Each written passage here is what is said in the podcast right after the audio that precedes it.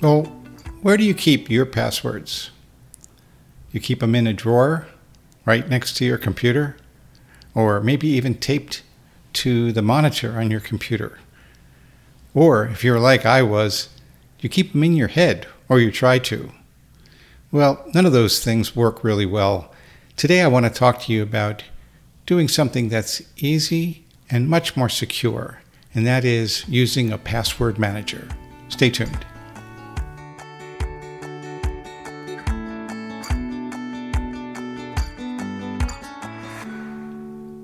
Well, this is Tech Tips for Seniors, a show with tips for seniors or anyone on how to better use technologies such as smartphones and computers. And I'm your host, Bruce Ciotta.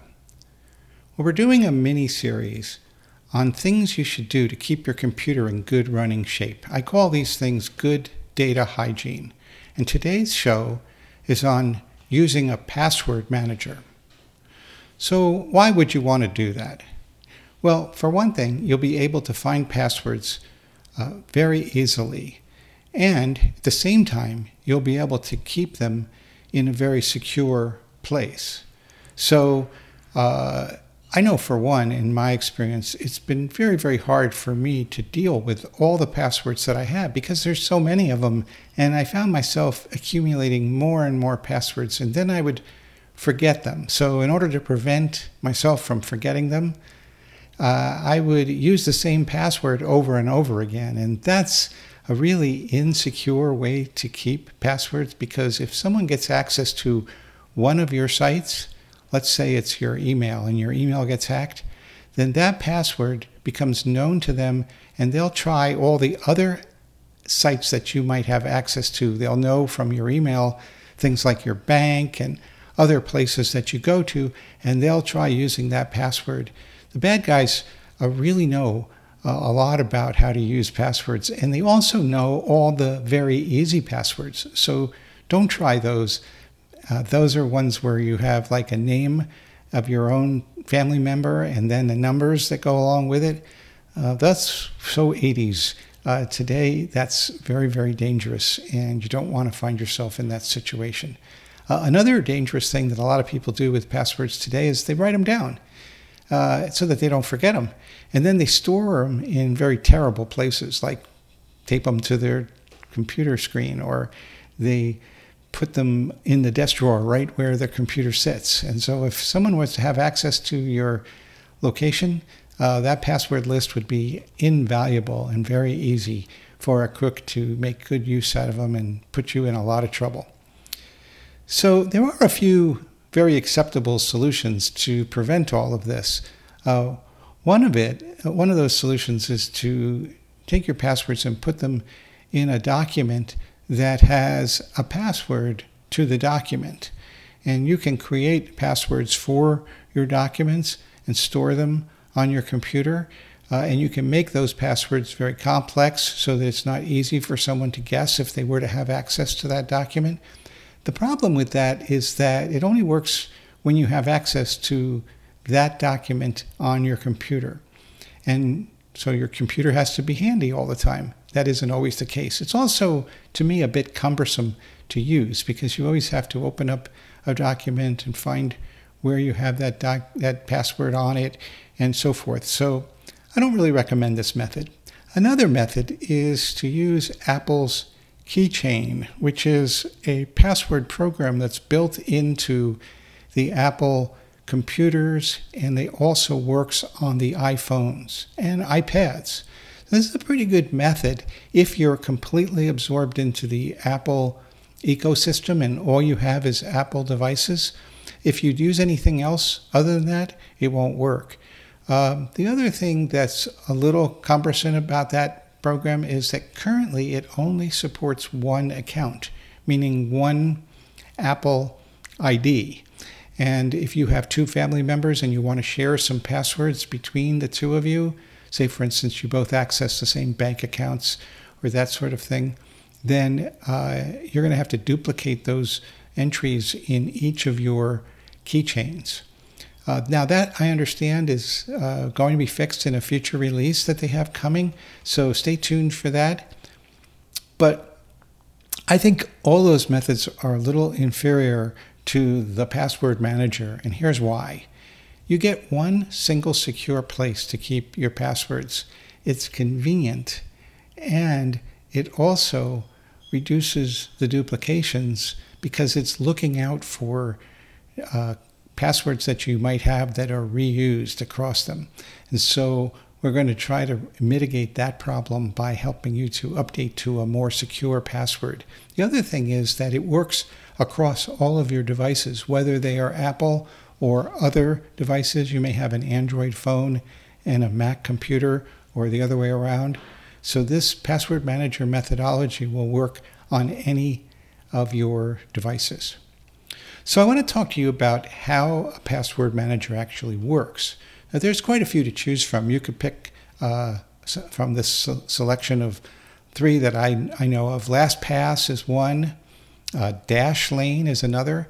But the one that I use and the one that I can recommend is something called 1Password. Now, I don't have any vested uh, interest behind my promoting 1Password. It's just one I'm comfortable with and one that I've had good success with. Now, most of these programs, they all have a fee associated with them. It's not that much, and if you look at it across an annual basis, it may run you somewhere in the neighborhood of around $50 a year. So that's not really that bad, a couple of dollars each month. Um, the other thing you can be sure of is that they all work across the different types of devices, and each one has, at least most of them do, special configurations for the different browsers that you may use. For example, I use a Safari browser and a Chrome browser at different times, and both of them are configured to work with 1Password. They have something called an extension. We also, in our family, have something called a family subscription, which allows us to have different buckets where we put our passwords. There's one bucket for each of us. My wife and I have our separate passwords we use for doctors that we go to or places where we get subscriptions from. But then there's also this shared bucket where both of us can have access to the passwords, for example, for our banking accounts and that sort of thing. So those why those are some of the reasons why I think 1Password or something like it in a family configuration may work for a number of people. So how do you use these programs? Well, uh, there's one single master password that you want to make very strong and complex. So you would make it out to be like a passphrase and sometimes multiple words. It'd be the best way to do it, where you substitute some of the words with capital letters and numbers, and you might even have spaces in between or special characters uh, in there. So you want to make sure that that one's very secure because if anyone has access to your password program, they're going to have access to all your passwords. And so that one's really critical. And the second step you, you start with is adding passwords. Now you can add passwords to it in different ways. One is you can put them in as you go. For example, just like when you add the next password, put it into your password manager. Or I would recommend that you move into it. In other words, you take your list of passwords, all the ones that you have already recorded, and then you're going to need three pieces of information for each of your passwords. You'll need to know the user ID, which is normally your email address, although some sites use different kinds of user IDs. And then you'll need your password, the one you're currently using, and then the website that you go to to enter that password. If you have those three pieces of information, then the next step is to enter those in as a new entry in your password manager. Once you've got that entered in, then I recommend you change the password to one that the password manager recommends. And what they'll do is they'll create a password that's complex and one which you don't want to remember because it's it's too complicated for you to even try. It can be any length of characters. Usually they're 12 to 20 characters. They're a mixture of alphanumeric and special characters. And that's how then the program would be of most help to you because the next time you go in, and you should test this as soon as you've made the entry, is go in to that website and use that new password and make sure that it's working properly before you go on through to your considering it checked off and done. So, when you have all that done, the next time you go to your computer to get to that site, you'll just enter your master, password. And if you have like fingerprint or face ID on your device, then you won't even have to enter that every time. You can just use your biometric method to get access to it. And then you have a search bar and you'll just enter the name of the site you want to get access to. For example, enterprise rental car would be one that I have access to. So I'll just type start typing in enterprise rental and it'll come up on the list. And I just click on that entry and click uh, enter and fill. Or you can go directly to the website that you want to go if you know it or you use a bookmark.